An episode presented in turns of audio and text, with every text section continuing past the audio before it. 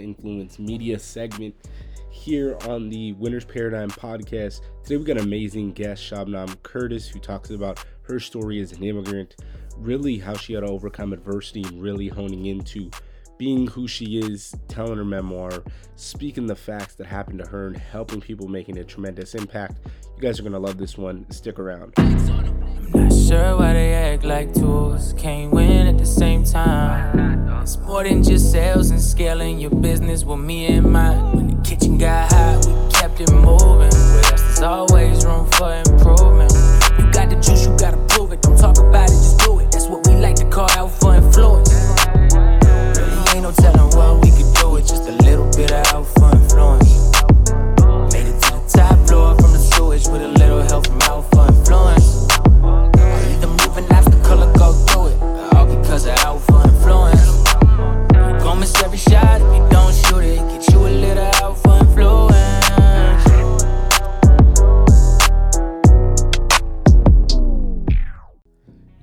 Yo, what is happening, y'all? It's Lundis. This is the Winner's Paradigm. Uh, I just want to say thank you guys for tuning in. I haven't jumped on here in a very long time, and I've been just grinding at the Winner's Paradigm, you know, and figuring out, hey, what's the direction we're going? What are we tapping into? How are we going to help people? What kind of things are we unpacking and showing people, hey, what peace looks like when you finally are able to get through years of trauma, frustration, pain being built up. So, in order for us to keep this message going, I need you to drop a five star review and a rating and let me know how the show's helped you so we can keep the shit going. Now, the second thing I want to say is um, go to myfitlife.net. If you use the code uh, TWP20, you get 20% off all products. These are the products I'm using as well. So I don't promote something unless I'm using it. Last thing I just want to say is uh, do fucking you. Do what fulfills you. Do what makes you happy. Do what's going to allow you to be able to get to that next level, to hit whatever it is, to be able to get over that goal. Because you may not be where you're at right now. Um, and excuse me, you may not be where you want to be right now. But when you look at it in a nutshell, you're one day closer to where you want to be if you're putting that work in. I know it's sometimes we want to beat ourselves up. I do the same thing, you know, where I'm working on the business, working on the podcast, and it's like, man, I'm not where I need to be, but I'm getting there. It's a journey. So give yourself some fucking grace, pat yourself on the back, and tune into the Winners Paradigm podcast if you really want to fucking win. Let's get it can act there are moments in my life that i can just focus on my on just surviving that's mm-hmm. like that's how the fear gets to you so i think that that sense of um or longing for belonging mm-hmm. the connection the deep connection made me just to uh, be curious more about life. I immigrated to the United States in 2004 um, at the time because of the laws, because of the um, the situation in Iran. I was not being able to bring my daughter with me, so it took us six painful years uh, for me to bring her here to the United States to reunite and then to grow together again. Um, and um, I got to the point that like I, I really feel like this is a story that I can share with others because not because it's a different it's a special story not because it's like an accomplishment story because it is a person an ordinary person that like millions of others need to have a voice and the reason was because i wanted to connect with others but I also wanted others to share their stories. And then that path took me to whoa, sharing our stories bring us closer, bring our hearts closer to each other. And that's how I got back to school for coaching, for life coaching. Mm-hmm. And um, that that just warms my heart up because I can make a very deep connection with each one of my clients or in a workshop you know people open up when we talk about our emotions when we talk about our behavior. Um, that's just like the main i think it's been the main longing of my life to connect to other people and to life in any way deeper that i can that that is amazing and i love that so much and i can resonate to the part where you're saying sharing the story and that because i went through um, with my life, you know, it was limiting beliefs. My parents were young when they had me, so they're partying and me seeing these things. And it was one of those just at a young age. It's like, I don't want to do that because I see what it is and they're drinking all the time. And then when I get older, I start, you know, falling into that where it's like, I'm doing the same exact things and I'm drinking and I'm running away from the problems. And one thing I've always done my whole life. So it's kind of funny, like starting the podcast, you know, and hearing like family, for instance, like, why would you want to start a podcast? And you're you're putting your message out. I tell everybody what how I grew up anyway. So it's one of those where it's like now I'm just doing it and I'm projecting it to a larger audience, but I've always done that my whole life where if I was at a friend's house and their parents start talking to me and I just start opening up. And it's one of those, it's like I like talking because when I go to other people's houses and stuff like that, they they weren't going through that. You know, some of the kids, like for instance, um, I had one friend and I went to his house and he was yelling at his mother, and I start laughing, and I didn't mean to laugh because he's cursing at her, but it was one where it's like in my house that would never happen. You know, so it was that shared experience. So that's why I love when you're talking about the shared experiences. We can learn so much about ourselves um, just from listening to somebody else. So first thing we'll touch up on, you know, could you explain a little bit of the emotions you were going through that six years when you didn't have your daughter, and then when you got her back, you know, what kind of feelings were you going through? You know, how did that impact your life? Yeah, yeah, definitely. Yeah. Um, I I just want to touch on touch base on the the story sharing because you know each one of us is the hero in our story, right? But then when I hear your story and when I hear you as a hero in your story and that universal that the universality of our Mm. uh, experience that makes me like yeah that that's in a different way maybe but that's how i experienced in my house with my parents and mm. perhaps you know i did the exact same thing that my parents did that i was um, presenting to my own daughter you know it's just like amazing how we can observe ourselves through listening to other people's stories that that that's beautiful thank you for saying that thank you i love how you said that as well Thank you. Thank you. Um, you know, it was, um, it's very interesting that sometimes we have to make really difficult decisions.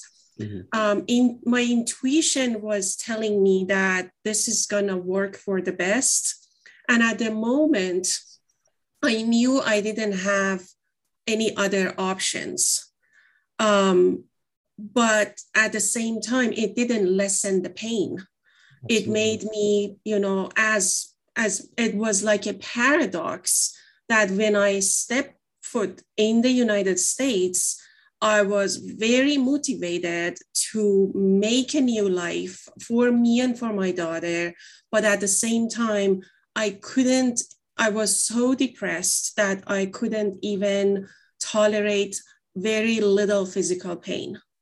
Absolutely. Like it it was in all my body you know i i wanted to build a new life. I was trying hard for it but it was it was emotionally very difficult so it was uh, in a different way of depression that like i was able to get out my to get myself out of bed every day because i was motivated but i was I was just sad. I was heartbroken. I cried a lot. You know, I was so sensitive. Mm-hmm. So I built in a different way, I built so much tension in my body that on the top of the childhood traumas, I got to the point that like I was just so um, I got like a void in my heart. And that's exactly happened when right after my daughter came here. I was like a year after my daughter came here, I felt like, well, I have everything I wanted. You know, that American dream, that yeah. little beautiful house, the respectable job. My daughter is in a good high school. I was eventually in a good relationship with my partner. Everything was working out in, in the surface, but I had this void in my heart. You want to call it midlife crisis, anything, but it was just like I've had so much in my heart that it needs to come out. It needs to be shared because I feel I feel like that there is this wall between me and the society that I want to break it. That's how I felt. And that's how it led me to start writing this story. Wow, I love that. And that and that brings in two things, what you were saying. So first thing, one thing I'm very fascinated about is immigrant mindset. And I just feel like so for me, it kind of is two things. So I had a stepdad that was racist and he would just say crazy things. Um, and then what's funny is my mom's parents, some of her siblings, because um, she has 11 brothers and sisters, and seven of them, no, six of them came from Mexico. So to me, I didn't really acknowledge it because, and that's the funny thing too. Uh, my my grandfather and my mom's dad, he only spoke Spanish, so I never communicated. I communicated with him by staring or pointing, but I never had a conversation. Exactly. So when people ask me like, "How was he?" or what, I don't know Spanish. So I didn't. And and when I was younger, like I I would interpret it and I would say it back in English. But at the same time with him, it's like I couldn't, you know. So I didn't really realize these things. And then once I got older, I started realizing and I started looking at my family and and kind of how they were. You know, we were this close knit, and then completely not. And it was one of those where it's like we came to this country to have a better life and I feel extremely disappointed. And it's like, I understand, you know, accomplishment of getting the house, and that's the biggest thing. But it's like we're not pushing ourselves. We're not helping each other get better. We're complaining about things. Um, my mom, my mom has a, a bad perception on other immigrants, which doesn't make sense to me. And it's because she had conversations with the wrong people, and they said, "Why would I want to work? I can just take government assistance." And I'm like, "That's wrong because your family's proof of it. Of getting my grandfather's a contractor, so he worked in the fields. He had people who worked for him and that. When I was eight years old, they made me go work in the fields with them. And I said, that's not for me. So I've always found that fascinating. So I love your story on that. And you talking about the American dream, because I feel like that is a real thing still. It's just different now compared to what it was back then. And for everybody, it's different. Um, so I love that part there. And when you're talking about, you know, the the childhood trauma, I love that because that was something for me. Um, I got married at 21 and all that came out. You know, it came out that I don't really like being around people. And it was why? Oh, because I'm an introvert. And why am I an introvert? Because it was one way to protect myself. And it was one way to, um, I, I was so used to people pushing their beliefs and I just didn't believe it that I didn't want to hear it, you know, and, and I had problems connecting with people. And it was because my dad brought, you know, a lot of girls in and out the house. So that was one reason. Uh, but two, it was like I thrived for that energy. I thrive to learn from people. So if they're not teaching me that, it's like I don't want to. And even now, I have to stop myself because I have those conversations and I'm just like, I don't drink anymore as much anymore. Excuse me. I do rare occasions. Um, so it's important, they're meaningful. So it's not that I'm going crazy. You know, I focus on my energy and I love the conversations that I have with people. So it's like when someone's talking about just whatever, or we only talk about sports, it angers me because it's like, I want to know you on a personal level I want to know what makes you think. I want to know what happened to you, why you think the way you do. So when things arise and mean you think completely different, we can be able to come to that agreement and say this is why. So thank you for for you know touching up on mm-hmm. that. That is beautiful. That is beautiful. Yes, that's what is missing from that American dream. You just said it that when I'm talking to someone, it was just it was it touched my heart Thank that you. I want to know who you are, you know. And then it's very interesting when you said you were 21 when you were married. I was 19 when I was married. I got mm-hmm. married for the first time, and I was not even 21 when my child was born. Mm-hmm. And I felt very isolated, and I felt like I didn't want to talk to anybody because of the child. Because, in fact, me mm-hmm. getting married was escaping from parents' house that was full of tension and trauma Absolutely. And then trauma, trauma separates us. Trauma makes us feel unsafe and disconnects us from other people. So it's like everything I see in other from trauma standpoint, from the lenses that the trauma puts on my perception is everybody is unsafe even when you know even when your mom says that like oh immigrants you know we immigrants we we could have such a um, such a um, distorted lens towards other immigrants, in fact. And I've seen it, I've, I've basically, I've experienced it. And it's basically because of the hardship that we've had, we've gone through, it made us feel unsafe in our own body. Now we want to to connect to others the way that you said that like i want to know who you are. I want to know what you like, what you dislike, what happened to you. And that brings us together. That makes a sense of safety and co regulation between us to make us closer and to make us feel like more connected to life. I, I love that as well. And, and what I can say too, um, that I haven't said yet, is in high school. One of my best friends. It was kind of funny. He he kept trying to get me to go to his house, and I was like, "Are you weird?" and, and it was one of those. And he's Mexican as well. Um, his family's from a different part of Mexico than my family, so it was different. Like the the food they make, it's better. Uh, I think it's better. Um, some of the the other things they do, you know, real big on family. All the family was always there, and he was always trying to get me to come over and come over. And I ended up just living with him. You know, every day I would be there. I'd walk home. I would do my chores, but it was the tension at home too. Um, so it was like seeing it, and they're the hardest working people I knew. And what was funny with him is like I was going through my stuff with my parents at the time and he was a barber, so he was cutting hair. So like we always had friends at the house, and me and him got close. You know, that that's my brother, and even to this day, I'll do anything for him. He has a daughter that's um, four four years older than mine, so they're gonna grow up together, and, and it's one of those like I'll do anything for this guy, but what I'm saying is like we were both going through two different things, and his parents are immigrants and they're working all the time. So he's like, man, uh, one day we had a heart to heart, and he's like, I've never told you this, but I needed you more than you needed me.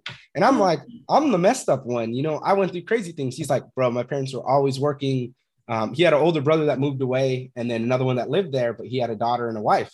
Um, so he's like, we have all these people in the house. Like, you were always here for me. You took care of me. Um, and he was the one who I didn't have money, so he always paid for me. So I was just like, I owe you, and I had that chip on my shoulders, like I gotta get you back. And he's like, No, you don't owe me a cent. You know, you were there for me because my parents were trying to make a better life for us. So it was like he wasn't resentful for them. He was totally appreciative, but it was one of those like I didn't realize that, you know, that that was something big for him. It's like his parents were always gone, and then they would be there at nighttime, you know. But it's it's different when it's like nighttime versus like every weekend, seven days a week working. And I'm like, man, you know, they don't stop.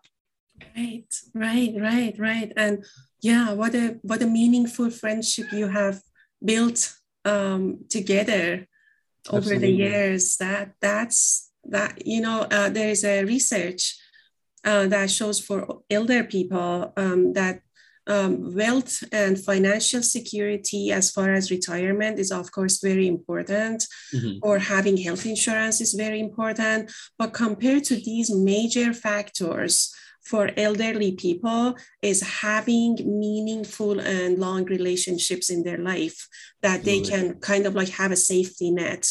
It's it's way more important for their health and for their connection to life compared to having the elements of financial or health insurance support.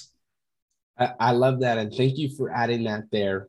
Um, so the, the next thing we'll go to, since we're already in that field and talking about, you know, working on those things and self growth and focusing when you started um, doing your coaching practices, what were some of those things that allowed you to be able to translate that message that we're talking about and then be able to help people when you're coaching them and say, hey, you know, this is a little bit of my story. This is how I'm able to do it. This is how you can be able to convey your message. Well, I love it when you say that because I've got a lot of um, feedback that, especially in the workshops, but on one-on-one coaching too. I am very much like you. I I I um, uh, I bring my personal experience to the to the whole game, and I share it. Um, and it's it brings kind of like a sense of trust that people start opening up. Um, but the very main thing is not only people feel the sense of trust that okay i can open up to this person. Maybe it's because oh maybe she can relate to me or um, or she she's also gone through things that she could understand the hardship of being a human you know? But it's also the presence. What i'm seeing especially through one-on-one coaching is people want to be heard and to be seen. And that sometimes uh, you know some especially in the beginning of my practice, it would be like my client just talking, talking, talking, and I would just listen carefully and maybe just saying a couple of words just to validate the emotions and everything. And that would like they would say at the end of the session, they would like, oh my God, I feel so much better. And I was mm-hmm. like, I, I didn't even say anything. I didn't even, you know, ask any questions. But it was because they felt really hurt it was because someone was sitting there with attentive listening that this person is just sitting here for me it's not you know that that type of connection I think this is really important for all of us mm-hmm. to feel heard and seen through trust. You know, uh, so when when I like when you share with me your experience and when I share my, my experience with you, that creates the trust. And then when we have when we bring the element of that attentive listening, then I feel like actually he cares about me. He wants to know me. He wants to see what's going on in my body and in my head and in my heart. That brings such a calmness in our hearts. Absolutely. And, and to touch up on that, because we're talking about talking to the people and that, um, at one point in time, and correct me if you're wrong, if you went through this, because I bet I, I, bet you did a little bit of what I'm hearing. Um, was there ever a time where you know, like you said, when you got to that point and you're like, I got the house, I have everything, but the relationships weren't there. Um, and you were working on it, but maybe, you know, there was a disconnect with your daughter a little bit. And it's like you're working so hard, but then it's just not feeling right. You know, what were some of the things that allowed you to kind of work through that so you can translate that with your partner, with your daughter, and you can be overall better for everyone? Yeah, sure. Yeah, I love that question. It's kind of like, um, I I wasn't present as I, as much as I wanted to be, and I didn't know that. It was so subconscious. It was basically before I got to the point that like I felt the the void in my heart, and I felt so confused. Mm-hmm. I was just going hundred miles per hour. You know, work, graduate school, my daughter being here, just got married with my partner. My parents came here as immigrants. I was just running and i mm-hmm. i didn't have even time to breathe and then i got to a point like i am exhausted but it was like i didn't even know i was exhausted but i felt confused and then i felt like wow i have everything i wanted but i feel ungrateful about it so the guilty feeling came in Mm-hmm. And that's when I was like, I actually need to slow down to be present with these people, to spend time with these people. You know, it's important to get a lot of achievement at work and work 12 hours per day, but I need to slow down. So I even changed my job. Um, I, I mean, just uh, like from one company to another company, but Absolutely. I wanted to be more I wanted to spend more time with my daughter, to spend more time with my husband. We, that's the time that we got a little dog. I think for the first time in my life after having dog phobia, then we actually, I actually felt like I want to be with this little creature because he is giving me joy and life and love. So it was like, I, that's how you live your life. That's how you spend time with with your loved ones. And at the same time, I already had started to look at the relationships that I had and see if I'm if I am myself, if I can be as authentic as I can in a relationship. If not, I just cannot have, I just cannot afford to have that relationship in my life.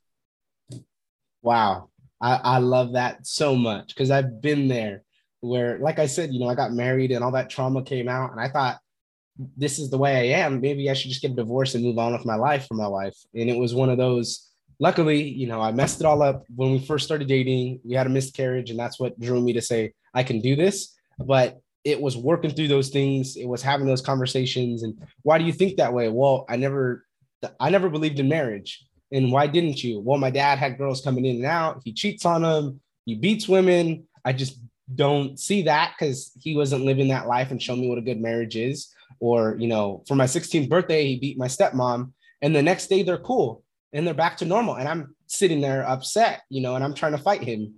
And it was one for me that, you know, and then my mom, my stepdad, they're together for 12 years, but they didn't get married. And uh, he was married prior, so he didn't want to. So he, they were just engaged.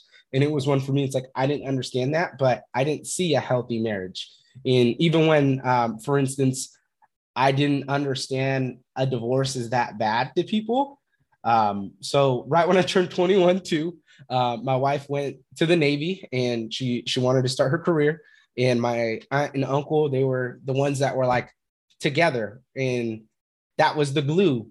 And I was like, oh, there's such a great relationship. So she contacts me out of the blue one day and hey, let's go to dinner and starts crying in the car. And I'm like, why are you crying? She's like, we're getting a divorce. And I'm like, what? And then all of a sudden it's just like, I started feeling it. And I'm like, now I understand why people are in like so upset, acting out when their parents get a divorce. And and I didn't know that. And then it was piecing the little things together. I'm not going to jump into it, you know, out of respect for them, but both of them had things that were just coming out. And it was like, wow, I did not think you were that person. So like that hurt me because it was like hearing these things and nothing wrong with them. You know, everybody has their flaws, but it was something for me where it's like I held them on a pedestal and then I realized they're human, you know, and I got to give them right. gratitude because they went through these things. So I love that you shared that. Thank you so much because that's something that helped me. And I feel like that's what other people need to learn as well um, is like how to process that, how to be present in the moment. So bringing that, that's the second point.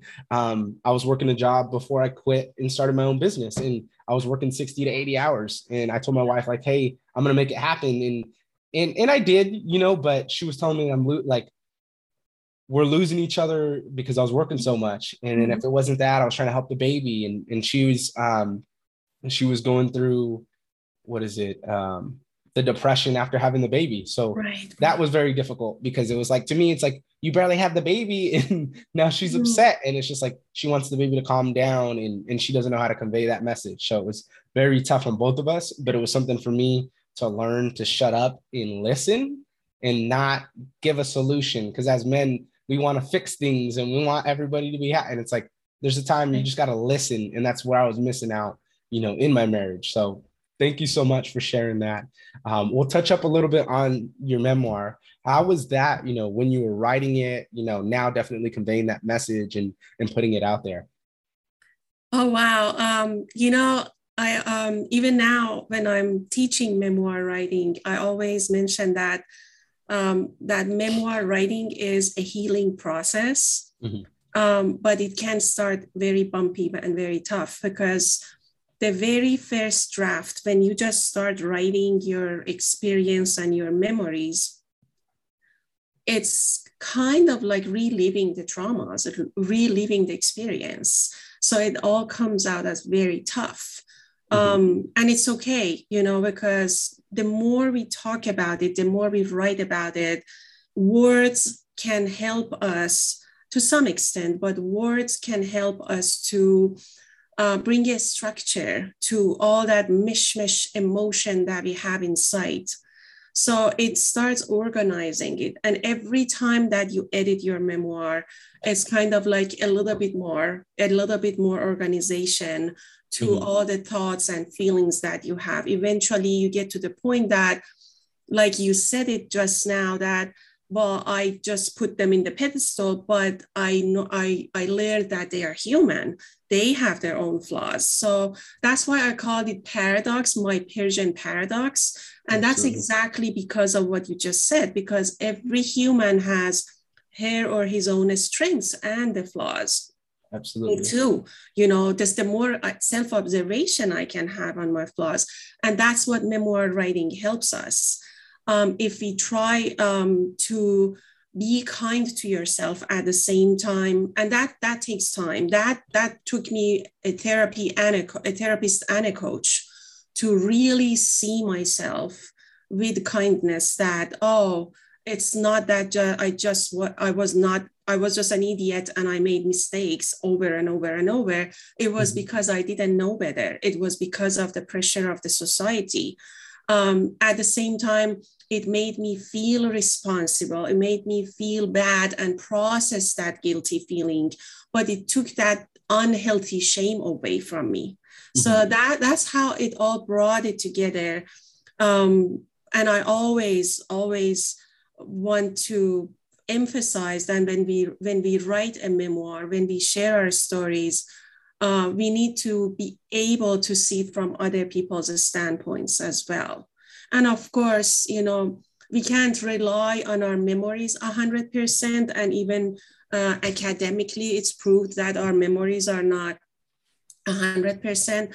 But Maya Angelou says that I might not remember the words that you told me. I might not remember the uh, the behavior that you did toward me, but I definitely will remember the, the way that you made me feel.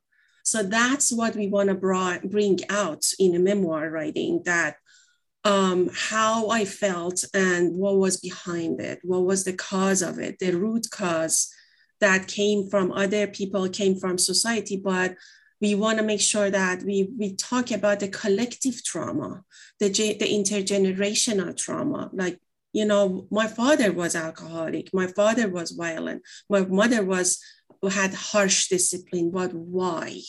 you know, what was the impact, the influence of the culture, a rigid male dominant culture, how the culture created fear in every person that the parent was so insecure that wasn't present for their own kid. So we want to bring all of that in the game. And that's that's what I learned from writing a memoir of how how interconnected we are, even with that grandmother that I have never met because she died before I was born. Mm-hmm. It's it's just um, it just brings everything together in a way that we can see it with with a softness. I, I love that again because you're you're showing the human side to it, but you're allowing us to be able to see the process of it and when when you were writing it, you know, I know for me, journaling's been big because um, it allows me to tap into that. Is there anything else you recommend for someone if they were to restart right now and have to recalibrate their mindset? Is there anything else that you would say that worked for you, maybe um, to decompress? And maybe it was going for a walk, or maybe it's uh, spiritual. You know, was there something that else that helped you um, that you would recommend to somebody that hey, maybe try this if they're on that journey and they're starting? Yeah, definitely. Yes. There, uh, you know, every person has a unique path to grow, and we can all grow. We all have infinite space to grow, right? But um, one thing that is very universal is to to be able to check in to see how I feel now. What is the body sensation I feel now? Am I feeling a lot of stress? Am I feeling it on my shoulder, on my gut, on my chest? You know, where where is the triggered piece of my body and how does that make me feel do i feel unsettled or do i feel anxiety you know to name they say name it to tame it so that check in with us within us few times per day to just correct the posture to just get your head up to to bring a little bit energy to yourself as kind of like bring us back to a grounding point that like oh this is how i feel. And then how what do i do to make that feeling be valid but processed you know any every feeling has a message Sometimes it's going for a walk. Sometimes I want to go for a run. Sometimes I want to lay down and just relax all the muscles of my body. Sometimes I need to sit and meditate. I need sometimes I need to sing just to hum because that brings a lot of calmness. Yes. We need to find which one it works at the moment for us, but we need to remember there is something that we can do to calm ourselves down and then respond versus react. That's just like in a nutshell that i can that i can suggest. That was perfect because that's exactly i'm reactive. And when it came down to it why am i reactive? And it's kind of funny i went to the military um, and it's easy to i mean for me i had the people in there that were 100% reactive to everyone and they didn't have a good time um, but for me the higher ups i didn't and then when it was like my subordinates it was bad because I would treat them differently. So for me, it was why am I reactive? What's the environment? You know, where I grew up, you have to watch yourself. You know, if you say the wrong thing to somebody, violence is happening. Um, at home, the same way. You know, my my mom's house, I had to be very formal. My stepdad did not let me use slang. He would be like, "That's ghetto," and and start getting upset. You know, and then my dad's house, like he didn't care about those things. So it was like I can act like a, a crazy monster. But when I was in third grade, I was getting in fights every day and it came out to you know i couldn't deal with it because one week it was i had the structure and then i didn't so i had to create that for myself and learn those things so thank you so much for touching up on that i really appreciate mm-hmm. you where can anybody find you if they want to keep up with you they want to hear more about your message Oh, thank you. Thank you. I would love to be in touch with anybody who has any question or wants to, ta- to, to get in touch. Um, well, I think when you sh- when you search Shabnam Curtis in Google, my website comes up. It's shabnamcurtis.com. I'm also in Instagram and Facebook, and my messaging is open. So I would love to be in touch with people if they have any questions or if they want to talk. Um, I would I would love to. Absolutely, Shabnam. And thank you so much. It was an honor to have you on. We'll definitely be in touch. Thank you so much sure why they act like tools. Can't win at the same time. It's more than just sales and scaling your business with me and mine. When the kitchen got hot, we kept it moving. With us, there's always room for improvement. You got the juice, you gotta prove it. Don't talk about it, just do it. That's what we like to call alpha influence. Really ain't no telling what we could do with just a little bit of alpha.